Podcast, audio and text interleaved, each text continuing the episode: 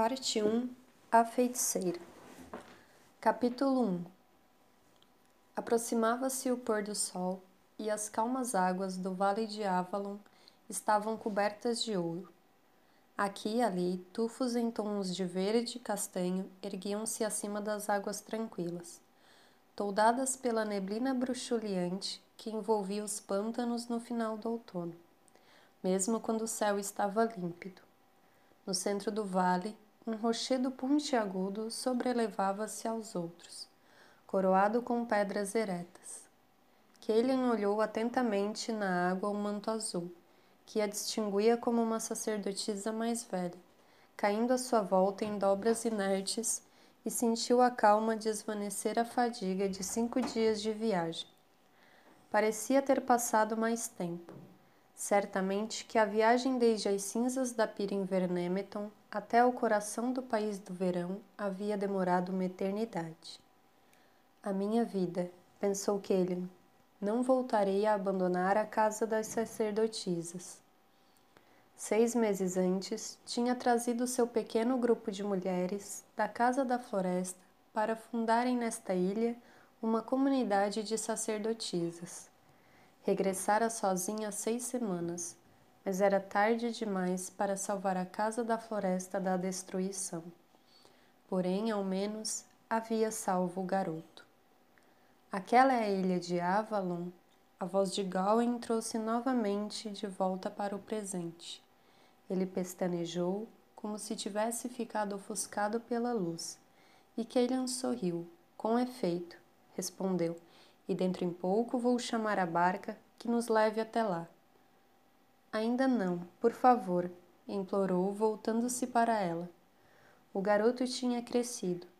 Era alto para um rapaz de dez anos, mas continuava a parecer que tinha sido colado em pedaços, como se o resto do seu corpo ainda não tivesse alcançado os pés e mãos. A luz solar incidiu por detrás das madeixas do seu cabelo castanho, aclaradas pelo sol do verão. Prometestes-me que antes de chegar ao Thor teria resposta para algumas das minhas perguntas. Que hei de dizer quando me perguntarem o que estou a fazer aqui? Nem sequer sei ao certo o meu próprio nome. Nesse momento, seus magníficos olhos cinzentos assemelharam-se tanto aos de sua mãe que Kellen sentiu um aperto no coração. É verdade, pensou ela. Prometera falar com ele mas durante a viagem quase não falou com ninguém. Tal era o desgaste causado pelo esforço e pelo desgosto. Tu és Gawain, respondeu suavemente. Foi por esse nome que a tua mãe conheceu o teu pai e por isso chamou-te assim. Mas o meu pai era um romano. A sua voz vacilou como se não soubesse se havia de ficar orgulhoso disso ou envergonhado. É uma verdade. E, uma vez que o teu pai não teve mais nenhum filho, suponho que, de acordo com o costume dos romanos, o teu nome seria Gaius Macélios Severus, tal como o dele e o do seu pai. Esse é um nome respeitado entre os romanos. Nunca soube nada do teu avô, mas ele era um homem bom e honrado. Mas a tua avó era uma princesa dos Sílures e Gawain foi o nome que ela deu ao seu filho. Por isso não tens de envergonhar-te dele. Gawain olhou fixamente para aquele. Muito bem, mas não é o nome do meu pai que vão murmurar nesta ilha de druidas. É verdade? Engoliu em seco e tentou novamente. Antes de eu abandonar a casa da floresta, dizia-se: É verdade que ela, a senhora de Vernemeton era minha mãe? Kaelin olhou para ele imperturbável, recordando-se de como havia sido doloroso para ele guardar esse segredo. É verdade. Gawain abanou a cabeça e libertou-se de alguma da tensão com um longo suspiro. Já desconfiava. Eu costumava sonhar acordado. Todas as crianças que eram criadas em Vernemeton costumavam se gabar-se sobre o fato de suas mães serem rainhas ou seus pais príncipes, e que um dia iriam buscá-las. Eu também contava histórias, mas a senhora era sempre bondosa comigo, e quando eu sonhava durante a noite, a mãe que vinha buscar-me era sempre ela. Ela amava-te, disse Kaelin ainda mais docemente. Então, por que razão nunca foi buscar-me? Por que não casou o meu pai com ela, se era um homem tão conhecido e honrado? Kaelin suspirou. Ele era um romano e as sacerdotisas da Casa da Floresta estavam proibidas de casar ou de ter filhos, até mesmo com os homens das tribos. Talvez possamos mudar isso aqui, mas em Vernemeton teria sido a morte dela caso se soubesse da tua existência. E foi, suspirou Gawain, parecendo subitamente mais velho. Eles descobriram e mataram-na, não foi? Ela morreu por minha causa. Oh, Gawain, dilacerada pela pena, Kelian estendeu-lhe os braços, mas ele afastou-se. Houve muitas razões, a política e outras coisas. Vai compreendê-las melhor quando cresceres. Kelian mordeu o lábio com medo de dizer mais alguma coisa, já que a revelação da existência desta criança tinha, na verdade, sido a centelha que acendera a chama, e, por esse ponto de vista, o que ele dissera era verdade. Ele amava-te. Depois de teres nascido, podia muito bem ter te enviado para longe para seres adotado, mas não conseguiu suportar a ideia de separar-se de ti. Desafiou o teu avô, o arquidruida, para ficar contigo. Ele concordou com a condição de que se não soubesse que eras filho dela. Isso não foi justo. Justo? A sua voz tornou-se ríspida. A vida raramente é justa. Tiveste sorte, Gawain. Agradece aos deuses e não te lamentes. O rosto dele tingiu-se de vermelho e depois empalideceu, mas não lhe respondeu. Kelian sentiu a raiva desvanecer com a mesma rapidez com que havia surgido. Isso de agora já não tem importância. Já aconteceu e tu estás aqui. Mas vós não me quereis, sussurrou Gawain. Ninguém quer. Por um momento Kelian respeitou. Julgo que tens o direito de saber que Marcelius, o teu avô romano, quis que ficasses em Deva para te educar à sua maneira. Então, por que não me deixastes com ele? Kelian fitou-o sem sorrir. Queres ser um romano? Claro que não. Quem quereria? exclamou Gawain, corando violentamente, e Kelian abanou a cabeça. Os druidas que educavam os rapazes na casa da floresta tê-lo-iam ensinado a odiar Roma. Mas deverias ter me contado, deverias ter me deixado escolher. E foi o que eu fiz, respondeu Kelian rispidamente. Tu escolheste vir para aqui. O tom de provocação parecia tê-lo abandonado quando Gawain se voltou para contemplar a água mais uma vez. É verdade. Só não entendo por que me quisestes. Ah, Gawain, exclamou Kellen, e a sua raiva desapareceu subitamente. Até mesmo uma sacerdotisa nem sempre compreende quais são as forças que a movem. Em parte foi porque tu eras tudo o que me restou de ele, a quem eu amava como uma verdadeira filha. A sua garganta secou e calou-se com a dor. Passaram-se alguns momentos até que Kelian conseguisse voltar a falar calmamente. Depois prosseguiu num tom de voz frio como pedra, e em parte foi porque achei que o teu destino está entre nós. Os olhos de Gawain continuavam fixos nas águas douradas. Durante alguns momentos, o único som que se ouviu foi o bater suave das pequenas ondas de encontro aos canaviais. Por fim, Gawain ergueu os olhos para ela. Muito bem.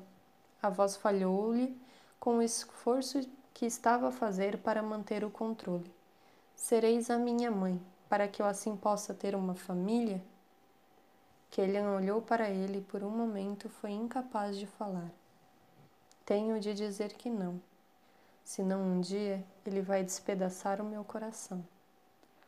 Eu sou uma sacerdotisa, respondeu finalmente, tal como era tua mãe. Os votos que juramos perante os nossos deuses, por vezes são contra os nossos desejos. Senão eu teria permanecido na casa da floresta e estaria lá para proteger ele. Prosseguiu o seu pensamento. Compreendes isso, Gawain? Compreendes que, embora eu te ame, por vezes sou obrigada a fazer coisas que te magoam? Ele abanou vigorosamente a cabeça, mas foi o coração dela que sentiu uma dor aguda e repentina. Mãe adotiva, que vai acontecer comigo na ilha de Avalon? Kellian pensou por uns instantes. Já não tenho idades para, ficarem com as, para ficares com as mulheres. Vais ficar alojado junto dos aprendizes de sacerdotes e bardos. O teu avô foi um cantor notável e poderás ter herdado alguns dos seus talentos.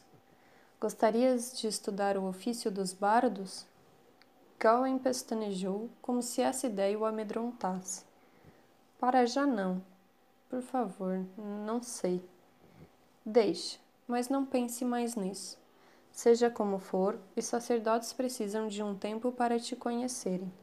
Ainda és muito novo e todo o teu futuro não precisa de ser decidido agora. E, quando chegar à altura, não será Cunumaglos e os seus druidas que vão decidir o que vai acontecer, pensou Kaelin inflexivelmente. Não consegui salvar ele, mas ao menos posso proteger o seu filho até ele ser capaz de escolher por si. Bem, disse Kaelin vivamente, tenho muitos deveres à minha espera. Deixa-me invocar a barca e levar-te para a ilha. Prometo que por hoje não haverá mais nada à tua espera a não ser o jantar e uma cama. Agrada-te? Que remédio, murmurou, parecendo que duvidava tanto dela como de si próprio. O sol tinha se posto.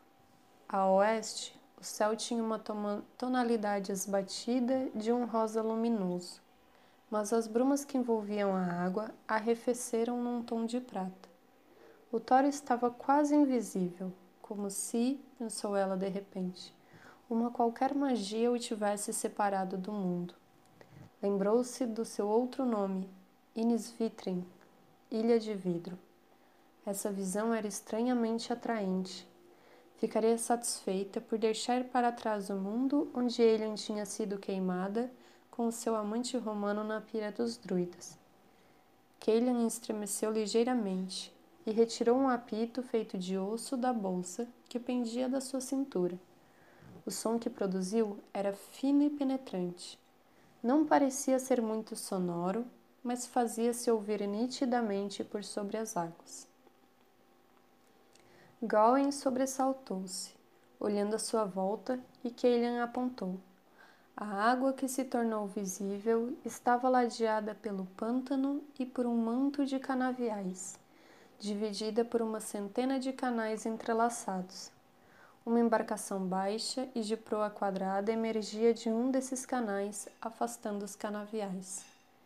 Gawain franziu o sobrolho porque o homem que a impelia com uma vara não era maior do que ele. Só quando a barca se aproximou mais, ele conseguiu ver as rugas no rosto envelhecido do barqueiro e os salpicos prateados no seu cabelo escuro. Quando o barqueiro avistou Kellen, saudou-a e ergueu o remo, para que o barco deslizasse até a margem. Este é o barqueiro, disse Kellen baixinho. O seu povo já aqui estava antes dos romanos e até mesmo antes dos bretões terem chegado a estas costas. Nenhum de nós está aqui há tempo suficiente para falar a sua língua, mas ele sabe falar a nossa, e disse-me o significado do seu nome. Vivem nestes pântanos, são muito pobres e são-nos gratos por alguma comida extra que possamos dispensar-lhes e pelos remédios que lhes damos quando estão doentes. O rapaz continuava a franzir o sobrolho, ao mesmo tempo que ocupava o seu lugar na popa do barco. Sentou-se, arrastando a mão pela água e observando as ondas a passar à medida que o barqueiro punha o barco novamente em movimento e começava a remar em direção ao Thor. Killian suspirou, mas não tentou demovê-lo do seu mau humor. Desde a última lua, ambos tinham sofrido o choque e a perda E se Gawain estivesse menos ciente do significado do que tinha acontecido na Casa da Floresta, também teria menos capacidade para lidar com isso. Kaelian puxou o manto para se cobrir e voltou-se para trás para olhar o Thor. Não posso ajudá-lo. Ele vai ter de suportar o seu desgosto e a sua confusão, tal como eu, pensou severamente, tal como eu. A bruma envolveu-os e depois diluiu-se, à medida que o Thor assomava à sua frente. O chamamento abafado de uma trompa ecoou vindo de cima. O barqueiro ergueu o seu remo pela última vez e a quilha raspou na margem. Ele saltou para fora da barca e puxou-a ainda mais para cima, e assim que parou, Kaelin apeou-se. Meia dúzia de sacerdotisas vinha a descer o caminho, com os seus cabelos entrançados caindo pelas costas e as vestes de linho branco cingidas com um cinto verde. Depois alinharam-se em fila perante Kaelin. Margaret, a mais velha, fez uma vênia em sinal de reverência. Bem-vinda de volta, Senhora de Avalon. Margaret deteve-se e os seus olhos pousaram na figura esguia de Gawain. Por um instante ficou literalmente sem fala. Kaelin quase conseguiu ouvir a pergunta sair dos lábios da rapariga. Este é Gawain. Vem viver aqui. Não te importas de ir falar com os druidas e arranjar-lhe um lugar para ele passar a noite? Com prazer, senhora, respondeu num sussurro, sem desviar os olhos de Gawain, que corava violentamente. Kaelian suspirou. Se um simples vislumbre de um garoto, porque mesmo agora ainda não conseguia pensar em Gawain como um jovem rapaz, causava esse efeito nas suas protegidas mais novas, as suas tentativas para contrariar os preconceitos que elas tinham trazido consigo da casa da floresta estavam a resultar. A presença dele entre as raparigas poderia ser benéfica para elas. Uma outra pessoa estava atrás das donzelas.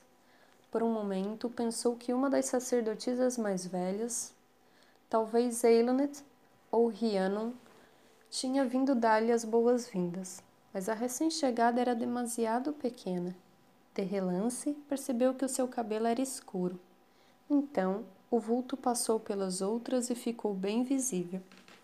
Kaelian pestanejou. Uma estranha pensou e voltou a pestanejar, porque de repente a mulher lhe pareceu completamente à vontade, como se estivesse em casa e ao mesmo tempo absolutamente familiar, como se Kaylin a tivesse conhecido desde os primórdios do mundo. Contudo, não conseguia lembrar-se exatamente se alguma vez a havia visto ou quem seria ela. A recém-chegada nem sequer estava a olhar para Kaylin, os seus olhos, escuros e límpidos, estavam cravados em Gawain. De repente, Kellyan perguntou a si próprio, própria por que tinha achado baixa essa estranha mulher. Ela própria era uma mulher alta e a outra parecia agora ainda mais alta. O cabelo dela, escuro e comprido, estava preso da mesma forma que o das sacerdotisas. Numa única trança, caída pelas costas. Contudo, usava umas vestes de camurça e na cabeça, à volta das fontes, tinha uma grinalda estreita de bagas escarlates. Olhou para Gawain e depois curvou-se numa vênia até ao chão. Filho de cem reis, disse ela, bem-vindo a Avalon. Gawain olhou para ela atônito. Kaelian pigarreou, lutando para encontrar as palavras adequadas. Quem és tu e o que queres de mim? perguntou bruscamente. De ti nada, por enquanto, respondeu a mulher igualmente áspera, e não parecias de saber meu nome. O meu assunto é com Gawain, mas há muito que me conheces, pequeno Melro, muito embora não te recordes. Pequeno Melro, Londo, na língua ibérnica ao ouvir o nome que tinha sido seu em criança e sobre o qual nunca mais pensara durante quase quarenta anos, Kaelin ficou repentinamente em silêncio. mas uma vez foi capaz de sentir o ardor das feridas e a dor entre as coxas, e o pior do que isso, a sensação de imundície e a vergonha. O homem que a violentara ameaçara matá-la se, não, se ela contasse o que ele tinha feito. Naquela altura, pareceu-lhe que apenas o mar conseguiria que ficasse limpa de novo. Tinha corrido por entre as silvas à beira do penhasco, não se importando com os espinhos que lhe dilaceravam a carne, tensionando atirar-se às vagas que espumavam lá embaixo, em redor das rochas recortadas. E, subitamente, a sombra por entre a urze transformou-se numa mulher, pouco mais alta do que ela, mas incomparavelmente mais forte, que assegurou com uma ternura que a sua própria mãe nunca tivera, a energia de demonstrar, e chamou-a pelo seu nome de infância. Por fim, devia ter adormecido, embalada ainda nos braços da senhora. Quando acordou, seu corpo havia sido limpo o seu pior sofrimento tornara-se numa dor distante e a recordação de um terror remoto não era mais do que um sonho mau. Senhora, murmurou. Anos mais tarde, os seus estudos com os druidas habilitaram-na a atribuir um nome ao ser que a tinha salvo. Contudo, a atenção daquela mulher mágica estava centrada em Gawain. Meu senhor, Vou guiar-vos ao vosso destino. Espera por mim na margem do lago e em breve virei buscar-vos. A mulher fez outra vênia, desta vez não tão profunda, e de repente desapareceu, como se nunca aí tivesse estado.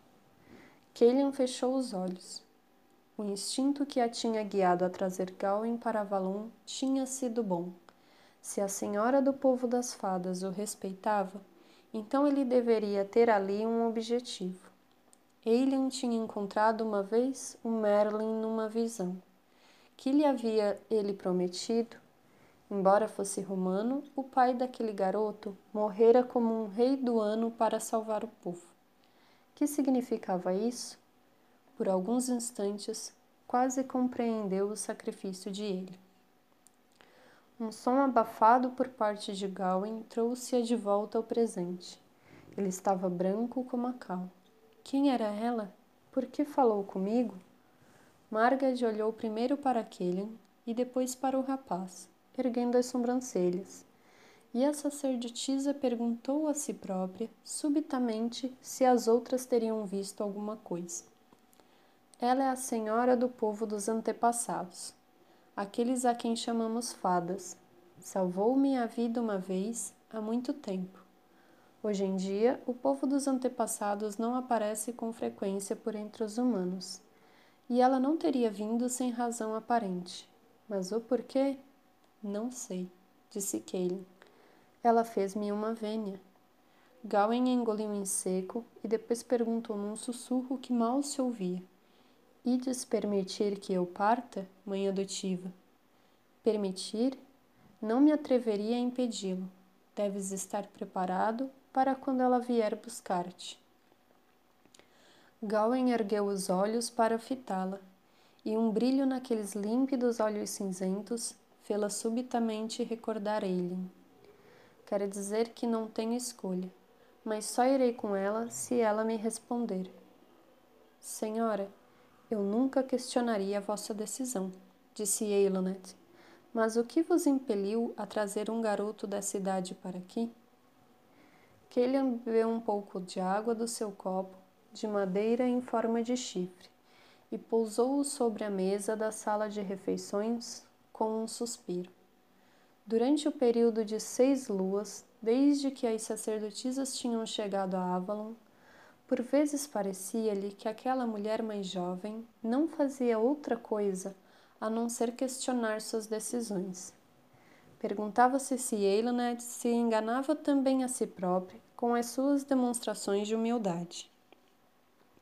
Só tinha trinta anos, mas aparentava mais. Era magra, de aspecto sombrio e carrancudo, e estava sempre ocupada com os assuntos dos outros. Todavia, era conscienciosa e tornara-se um membro muito útil da comunidade. As outras mulheres, reconhecendo o tom de voz, desviaram um olhar e voltaram à sua refeição. O comprido refeitório aos pés do Thor parecera amplo quando os druidas o construíram para elas no início do verão. Mas assim que se espalhou que a casa das donzelas se tinha ampliado, surgiram mais raparigas, e Kelian achava que talvez tivessem de aumentar o refeitório antes do início do novo verão. Os druidas tomam a seu cargo rapazes ainda mais novos, disse calmamente. O reflexo das chamas da lareira bailava nas faces lisas de Gawain, fazendo-o parecer momentaneamente mais velho. Então eles que o levem. Ele não pertence aqui.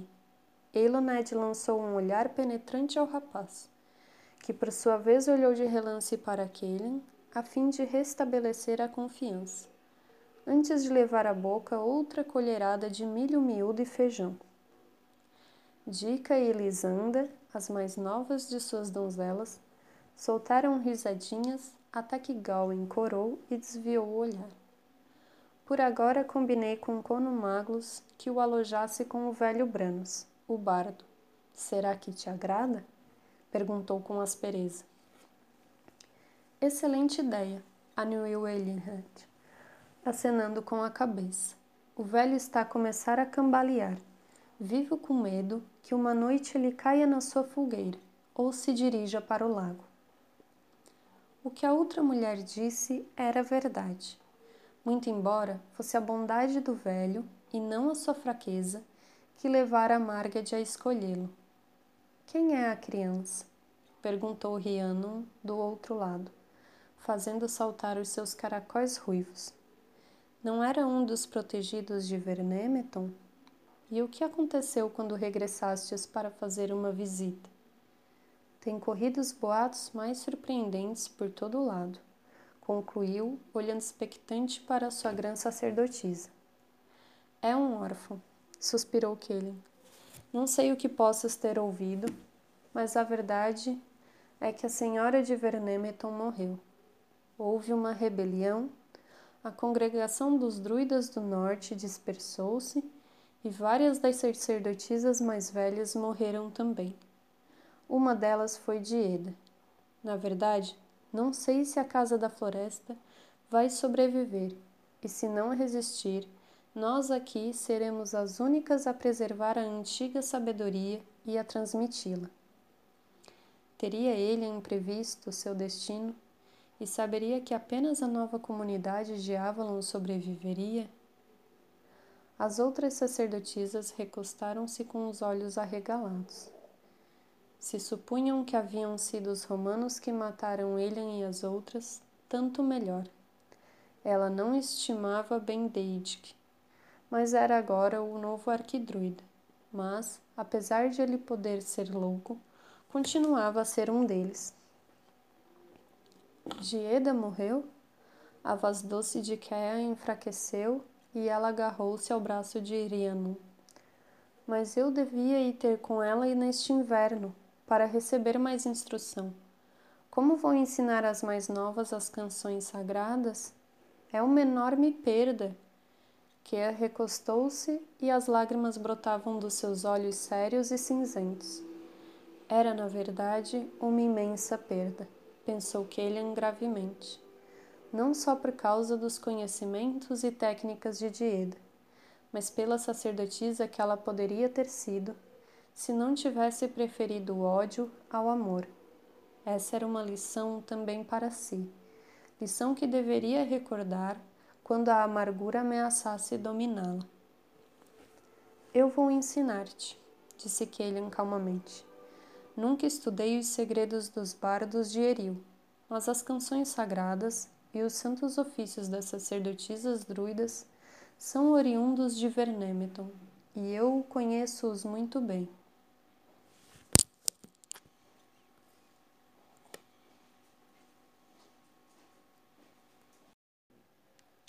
Eu vou ensinar-te, disse Keilan calmamente.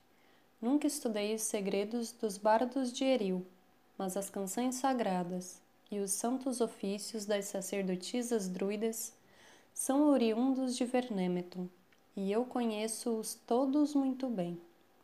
Oh, não foi minha intenção. Kea calou-se, corando violentamente. Eu sei que cantais, e que também sabeis tocar harpa. Tocai para nós agora, aquele. Parece que já passou tanto tempo desde a última vez que tocastes para nós a volta da fogueira. É uma cromática, não uma harpa, começou Kelly a explicar automaticamente. Depois suspirou. Esta noite não, minha filha. Estou demasiado fatigada. És tu quem deve cantar para nós e aliviar o nosso sofrimento. Froçou um sorriso e viu que a animar-se. A jovem sacerdotisa não tinha herdado o talento de Dieda, mas a sua voz, embora fraca, era doce e verdadeira e ela adorava as antigas canções. Rhiannon deu uma palmadinha no ombro de sua amiga. Esta noite cantaremos todas para a deusa e ela vai confortar-nos. Pelo menos voltastes para nós. Depois virou-lhe para aquele. Estávamos com receio de que não regressasseis a tempo da lua cheia, disse. Certamente que aprenderam comigo mais do que isso, exclamou Kelly. Vocês não precisam de mim para executar o ritual. Talvez não, Rhiannon sorriu maliciosamente, mas sem vós não seria a mesma coisa. Quando saíram do refeitório, já era noite cerrada e estava frio, mas o vento que surgira com o anoitecer havia dissipado o nevoeiro. Por detrás da massa negra do Thor, as estrelas luziam no céu noturno.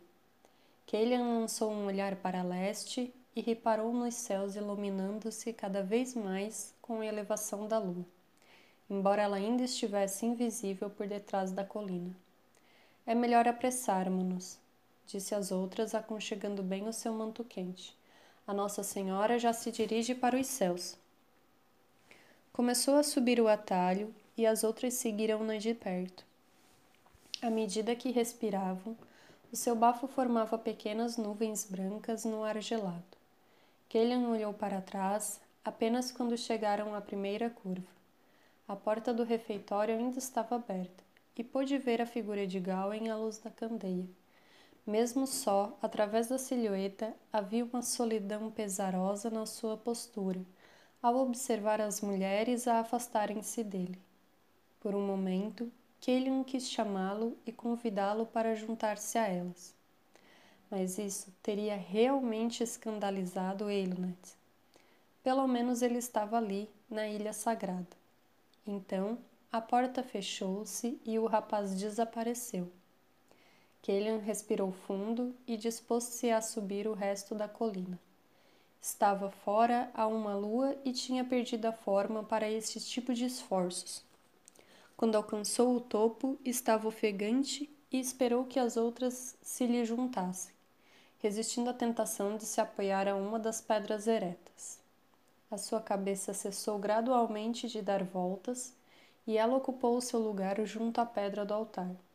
Uma a uma, as sacerdotisas entraram no círculo movimentando-se na direção do sol em volta do altar. Os pequenos espelhos de prata polida que pendiam dos seus cintos cintilavam à medida que elas se dirigiam para os seus lugares. Kea colocou o cálice de prata sobre a pedra e Berian, que tinha acabado de receber os votos no solstício de verão, encheu-o com água da nascente sagrada. Não havia aqui necessidade de traçar um circo. O local já era sagrado e não era para ser contemplado por olhos não iniciados. Contudo, à medida que o círculo de, círculo de mulheres se completava, o ar no seu interior parecia tornar-se mais pesado e absolutamente parado. Até mesmo o vento, que a tinha feito tiritar de frio, desaparecera. Invocamos os gloriosos céus resplandecentes de luz Kellia ergueu as mãos e as outras imitaram-na. Invocamos a terra sagrada da qual nascemos. Kellia inclinou-se e tocou na relva gelada. Guardiões dos quatro quadrantes, nós vos saudamos. Todas juntas voltaram-se em direções diferentes, com um olhar fixo até parecer que estavam a ver os poderes, cujos nomes e formas estão ocultos aos corações dos sábios que surgiram perante elas. Mais uma vez, Kelian virou-se para o oeste. Veneramos os nossos antepassados que já morreram. Vós, os sagrados, velai pelos nossos filhos. Eilan, minha amada, vela por mim, vela pelo teu filho. Kelian fechou os olhos e por um momento pareceu-lhe que sentiu algo, como que um toque suave nos seus cabelos. Kelian virou o rosto para leste, onde as estrelas desapareciam aos poucos no brilho da lua. O ar à sua volta ficou mais tenso com a expectativa, enquanto as outras faziam o mesmo à espera de que o primeiro canto luminoso se erguesse acima das colinas. Surgiu uma centelha. A sua respiração saiu dela num longo suspiro à medida que o pinheiro alto no topo mais distante surgiu de repente numa rígida silhueta.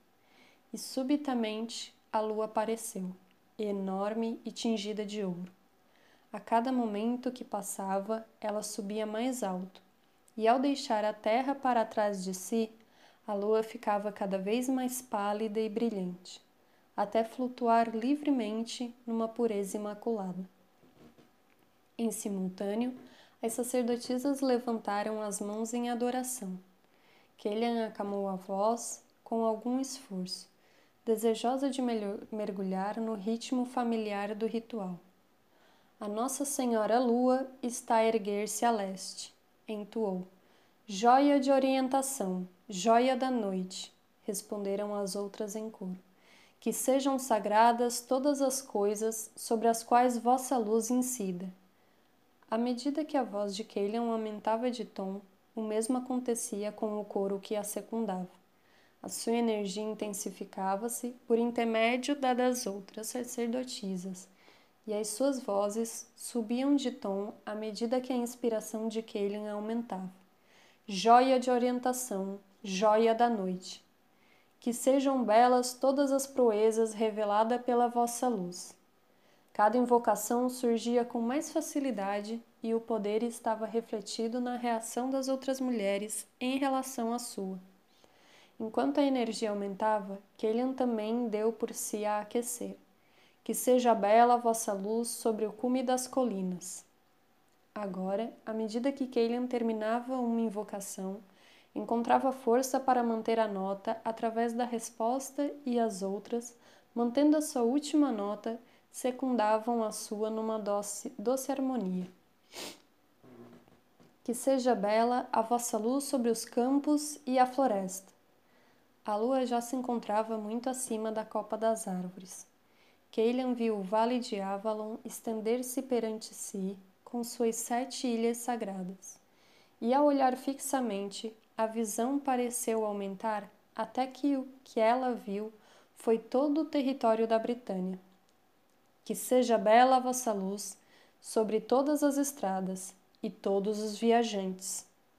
Keilan abriu os braços em invocação e ouviu a clara voz de soprano de Ikea elevar-se subitamente em descante acima do coro. Que seja bela a vossa luz sobre as ondas do mar. A sua visão transportou-se rapidamente através das águas. Estava agora a perder consciência do seu corpo. Que seja bela a vossa luz por entre as estrelas do firmamento. O esplendor do luar envolveu-a e a música elevou-a. Killian flutuava entre a terra e o céu, vendo tudo, com a alma plena no êxtase da invocação. Mãe da luz, bela lua de todas as estações. Kalian sentiu a sua percepção estreitar-se, até que a lua cintilante era tudo o que conseguia ver. Vinde até nós, Senhora, Deixa-nos ver o vosso espelho. Joia de orientação, joia da noite. Kelian susteve a sua nota final juntamente com o coro e sustentou-a depois de o coro terminar, e as outras, sentindo a formação da energia, mantiveram-na por intermédio das suas próprias harmonias. O grande acorde pulsou quando as cantoras retomaram o fôlego, mas manteve-se. As sacerdotisas dominaram o poder, sabendo sem precisarem de um sinal o momento certo para exibir os seus espelhos. Agora, ainda a cantar, as mulheres aproximaram-se uma das outras, viradas para a lua, até formarem um semicírculo. Kelian, ainda de pé no lado oriental do altar, voltou-se para elas. A música transformara-se num suave sussurro. Senhora, vinde até nós. Senhora, ficai conosco. Senhora, vinde até nós agora. Keilan baixou as mãos.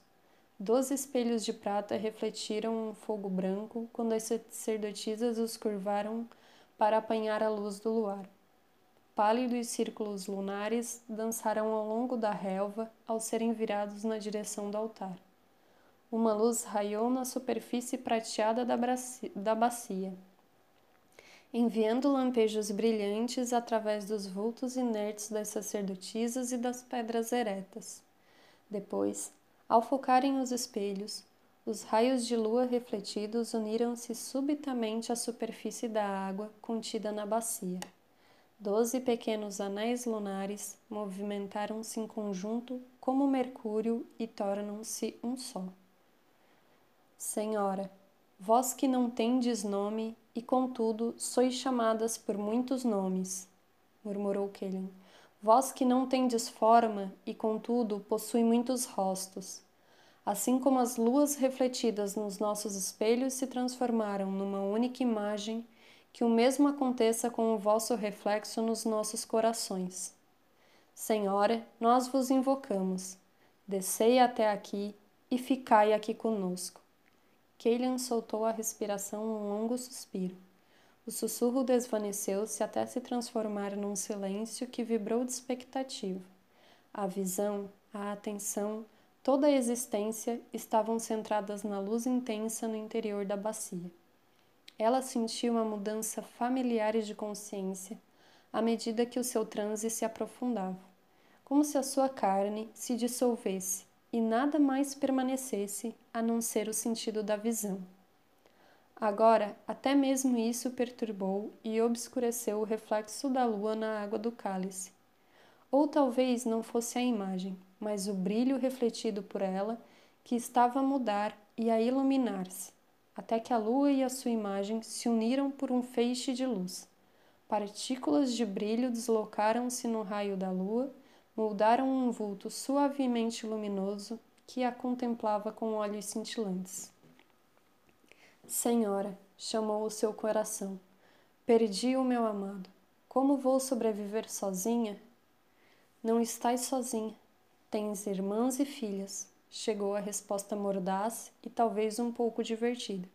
Tens um filho e tens-me a mim, Kaylan tinha uma vaga consciência de que as suas pernas haviam cedido e de que se encontrava agora de joelhos. Não tinha importância. A sua alma tinha ido ao encontro da deusa, que lhe sorria, e no momento seguinte, o amor que tinha oferecido transbordou de tal forma que por uns instantes não se apercebeu de mais nada. A lua já tinha passado do ponto central do céu quando Kelian voltou a si. A presença que as tinha abençoado desaparecera e o ar estava frio. À sua volta, as outras mulheres estavam a começar a mexer-se. Kelian obrigou os músculos rígidos a funcionarem e pôs-se de pé, tremendo de frio. Na sua memória ainda pululavam fragmentos da visão. A senhora tinha falado com ela, dissera-lhe coisas que ela precisava de saber mas estavam todas a desvanecer-se a cada momento que passava. Senhora, nós vos agradecemos, porque nos abençoaste. Murmurou: Deixai-nos mostrar ao mundo essa graça divina. Em conjunto, as mulheres murmuraram os seus agradecimentos aos guardiões. Kea deu um passo em frente para recolher a bacia de prata e verteu a sua água por cima da pedra num jorro de brilho. Depois, caminhando em sentido contrário ao do movimento do sol, andaram em volta do altar e encaminharam-se para o atalho. Apenas Kalian permaneceu junto à pedra do altar. Kalian, não vindes? Arrefeceu muito aqui. Eluned ficou à espera na ponta extrema do alinhamento das mulheres. Ainda não. Tenho de pensar numas coisas. Vou ficar aqui mais um pouco. Não te preocupes. O meu manto vai manter-me quente, acrescentou, embora estivesse na realidade a tiritar de frio. Vão andando. Muito bem. As outras mulheres pareciam duvidosas, mas o tom de voz de Kaelin era o de uma ordem. Passado um momento, também ele e o Ned voltou costas e desapareceu na orla da, da colina. Quando as mulheres foram embora, Kaelin ajoelhou-se ao lado do altar, abraçando-o como se assim pudesse agarrar a deusa que há pouco aí tinha estado. Senhora, falai, dizei-me claramente o que quereis que eu faça. Contudo, não obteve resposta. Havia poder na pedra, e ela sentiu um formigueiro sutil nos ossos. Mas a senhora havia desaparecido e a rocha estava fria. Pouco depois, Kaelian recostou-se com um suspiro. À medida que a lua se movia, o círculo ficou cercado pelas sombras das pedras eretas. Kaelian, cuja atenção ainda estava centrada na alma, olhou para as pedras, mas sem as ver realmente.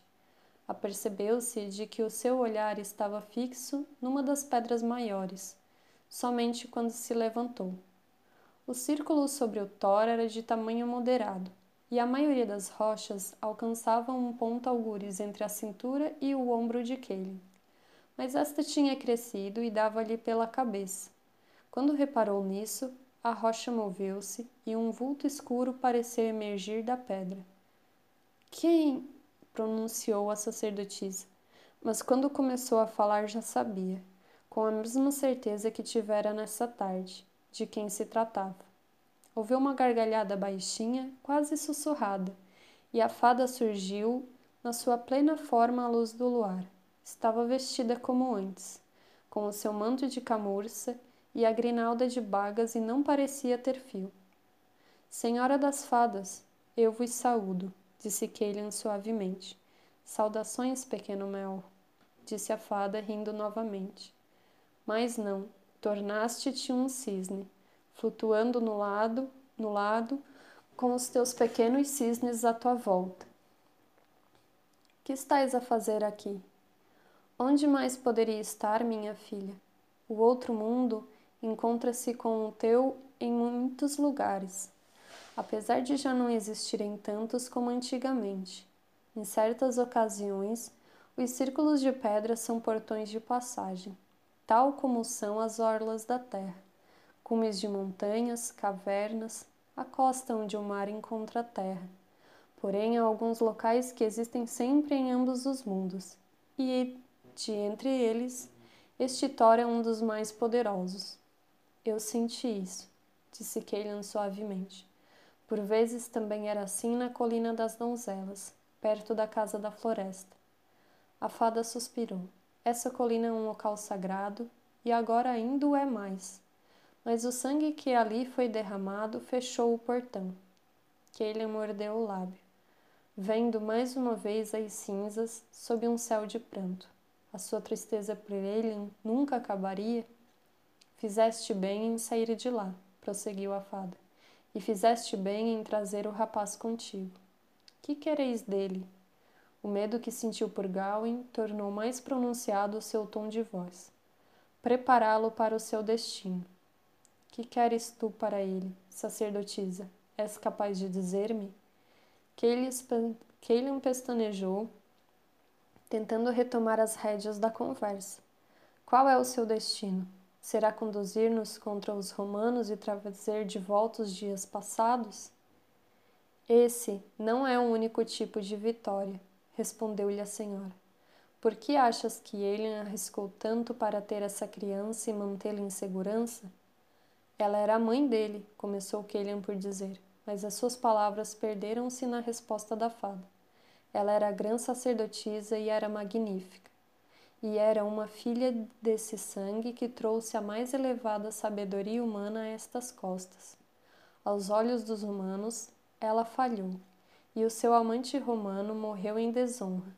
Mas tu sabes que não foi isso que aconteceu.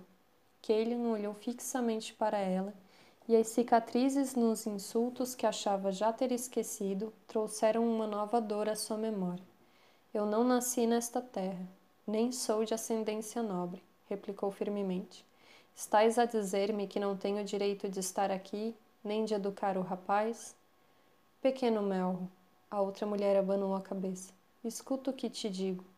O que era de Eileen por herança é teu por ensinamento, trabalho e dádiva da Senhora da Vida. A própria Eileen incumbiu-te desta tarefa, mas Gawain é o último herdeiro da linha dos sábios, e o seu pai era um filho do dragão por parte da mãe, ligado à terra pelo seu sangue. Então foi isso que quisestes dizer quando lhe chamastes filho de cem reis, murmurou Kellen. Mas de que nos serve isso agora? São os romanos que governam. Não posso dizer. Só me disseram que ele tem de ser preparado. Tu e os sacerdotes druidas vão mostrar-lhe a mais suprema sabedoria dos humanos. E eu, se pagares o meu preço, vou mostrar-lhe os mistérios desta terra que chamas de Britânia. O vosso preço, repetiu Kellan engolindo em seco. É tempo de se construírem pontes disse a rainha. Eu tenho uma filha, Siana, gerada por um homem da tua raça. Ela tem a mesma idade do rapaz. É meu desejo que a leve para a casa das donzelas como uma das tuas protegidas. Ensina-lhe os vossos costumes e a vossa sabedoria, senhora de Avalon, e eu ensinarei o mesmo a Gawain.